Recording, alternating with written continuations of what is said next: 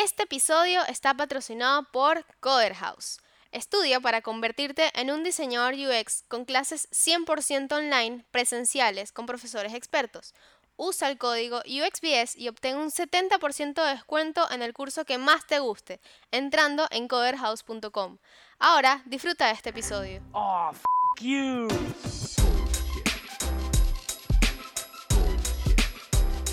Bullshit, bullshit.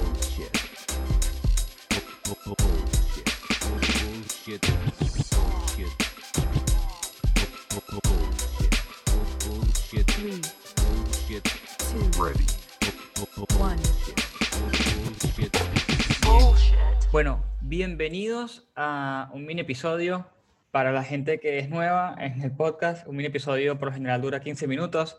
Es un tema que lo desarrollo solo yo y por lo general voy muy, muy rápido porque no queda tiempo.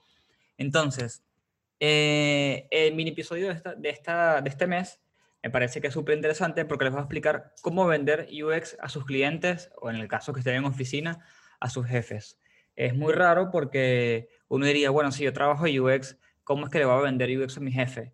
Bueno, quizás no es directamente a su jefe de equipo, a su, a su líder de equipo, quizás es el que está arriba de él, o quizás es evangelizar, la famosa palabra esa, evangelizar a la oficina. Este, pero eh, lo ideal de este episodio es que salgan con cierto conocimiento para aprender a darle valor a UX, ay Dios mío, a darle valor al UX y poder venderlo con datos, porque eso es lo más importante de todo.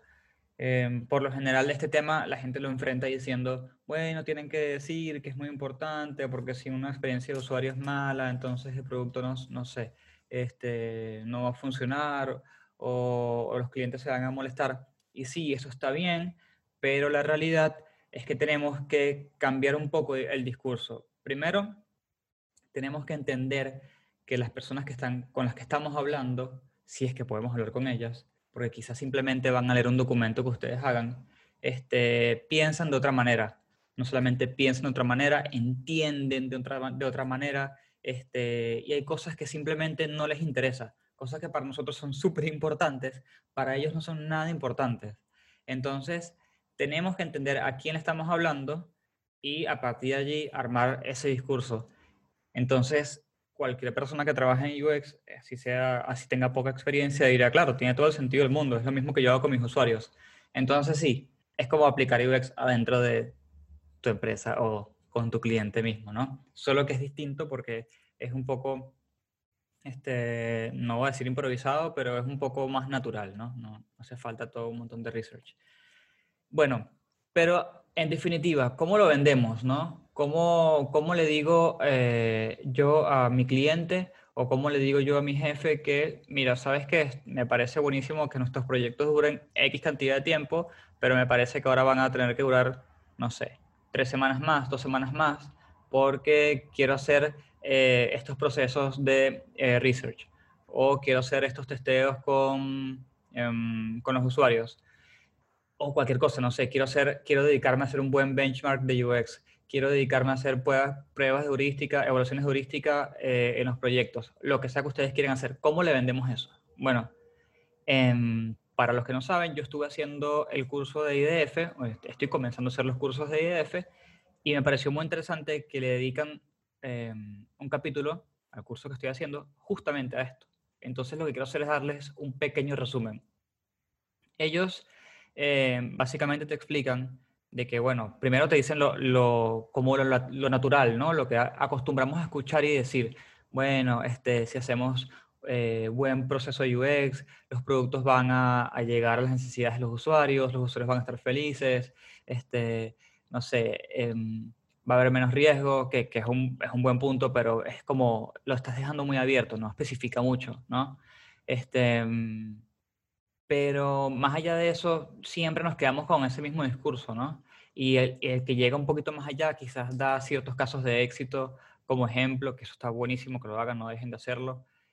Pero, sin embargo, la persona que está del otro lado mm, todavía como no va a quedar convencida o no va a entender por qué, este es mi perro, si me escucharon de fondo, pues este, no va a entender por qué quieres que em, ocupar más tiempo, básicamente, y más horas. Así que les voy a dar estos puntos. Primero que todo, vayan siempre con data, porque lo que pasa con las personas que están arriba de nosotros es que eh, ven el mundo distinto. O sea, lo ven con números, eh, lo miden mucho, al igual que nosotros medimos, pero ellos miden, miden es el lado del negocio, el, lado de la viabilidad, el lado de algo que sea económicamente viable y sustentable.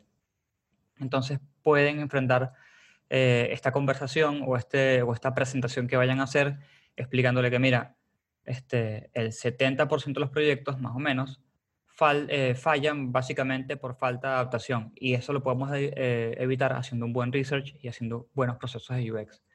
Entonces, con ese tipo de data lo, lo van atando a la persona. Le pueden decir que el 16%, el 16% de los clientes, un 16% más está dispuesto a recomendar productos cuando tiene una buena experiencia de usuario. Son ese tipo de datos que, que es necesario que den para que las personas queden convencidas de que el UX tiene valor, ¿no?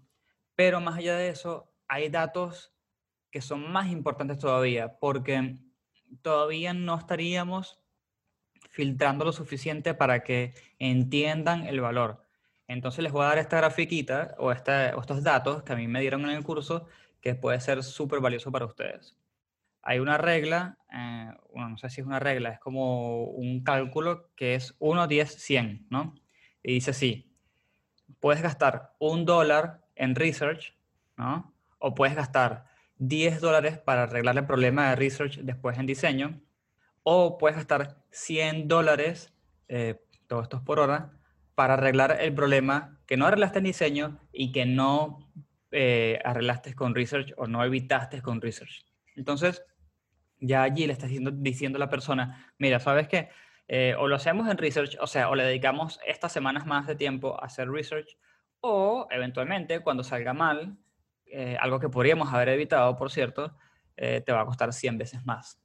Entonces, ese tipo de data es la data que es importante que ustedes presenten y es la data eh, con la que las personas que están arriba de nosotros eh, se identifican y saben manejarse. Es súper importante.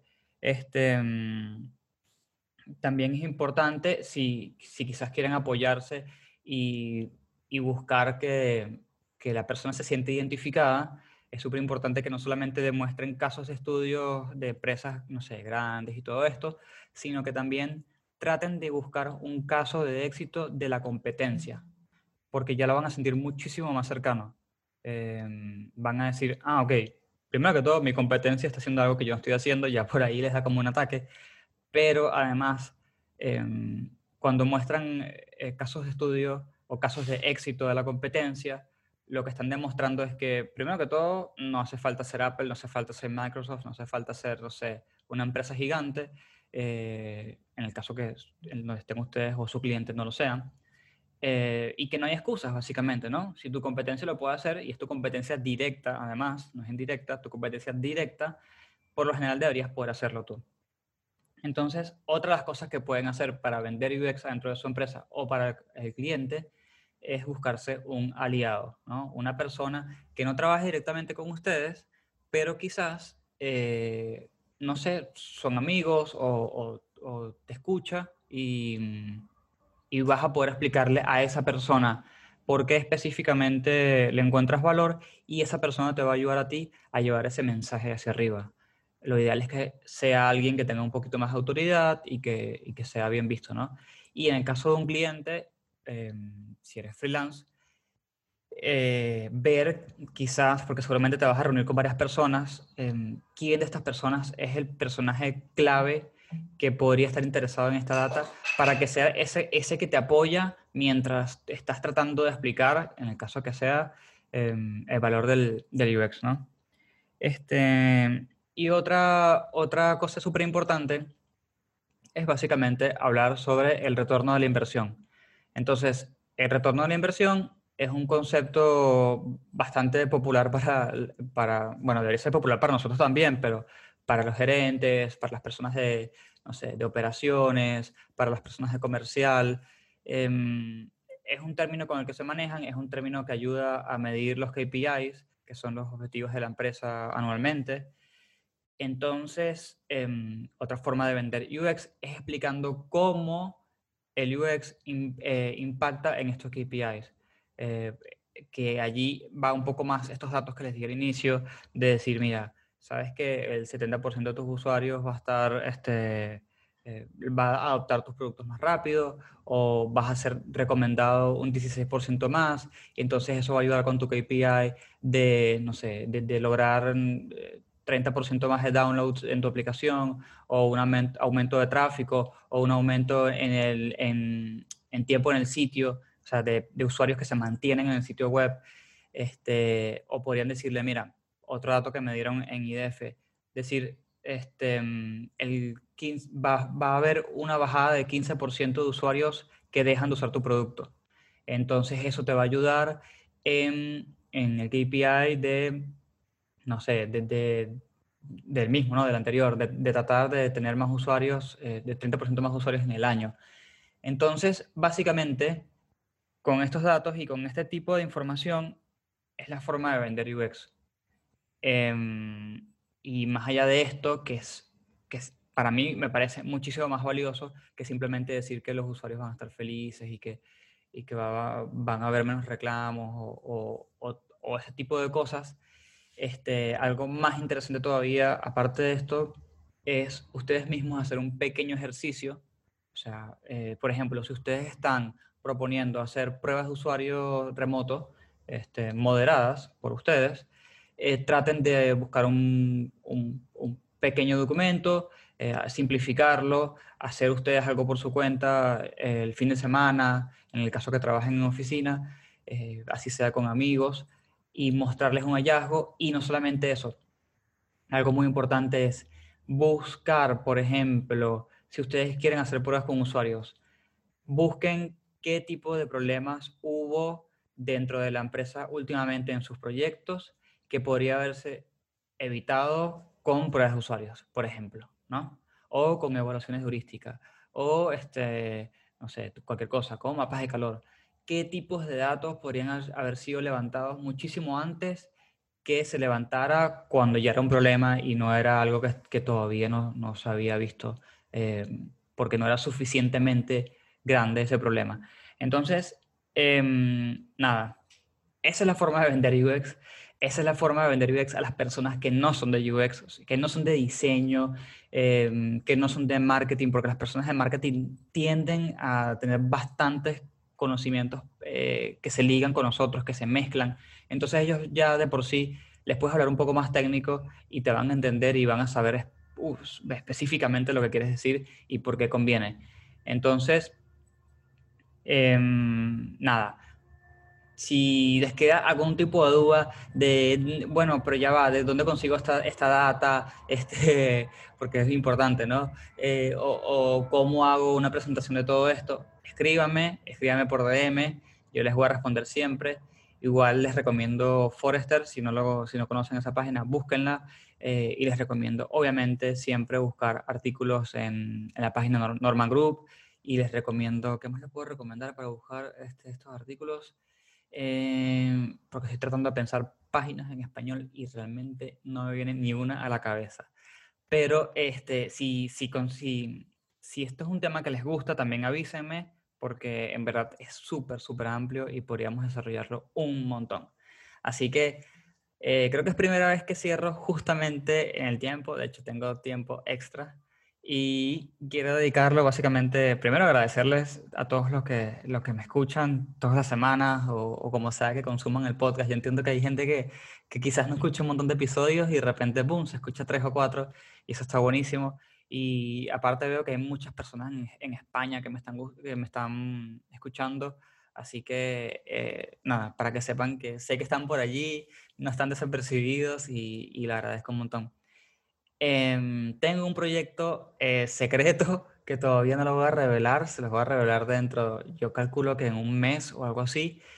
Y mm, nada, seguro les estaré haciendo unas, unas pequeñas encuestas o algo para ver qué opinan.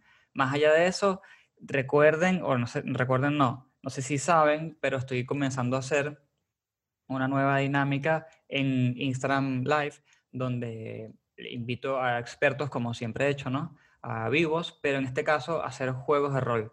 Entonces, por ejemplo, mm, creo que fue, eh, sí, el viernes pasado estuve con Benjamín García haciendo una prueba de usabilidad remota em, por Instagram, ¿no? Él era el entrevistador, yo era como el usuario, y claro, hay como una limitación porque Instagram no es como la mejor plataforma para esto, pero este, eh, en verdad fue buenísimo y a la gente le encantó, y ya tengo planeado dos más, los voy a pasar para los domingos quizás, o quizás los voy moviendo cada semana, pero eh, si es algo que les gusta y les interesa, por favor déjenme un comentario diciéndome qué temas les interesa, así puedo buscar al experto y después hacer toda la, la agenda y todo eso.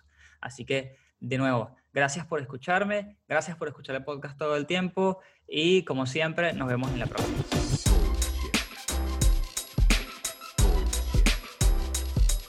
Bullshit. Bullshit. Bu- bu- Bullshit. Bullshit. Bullshit. Bu- bu- Bullshit. Bullshit. One, Bullshit. two, three. The experience has ended. Este episodio fue patrocinado por Coder House. Usa el código UXBS para obtener un 70% de descuento en sus cursos. Gracias por escucharnos.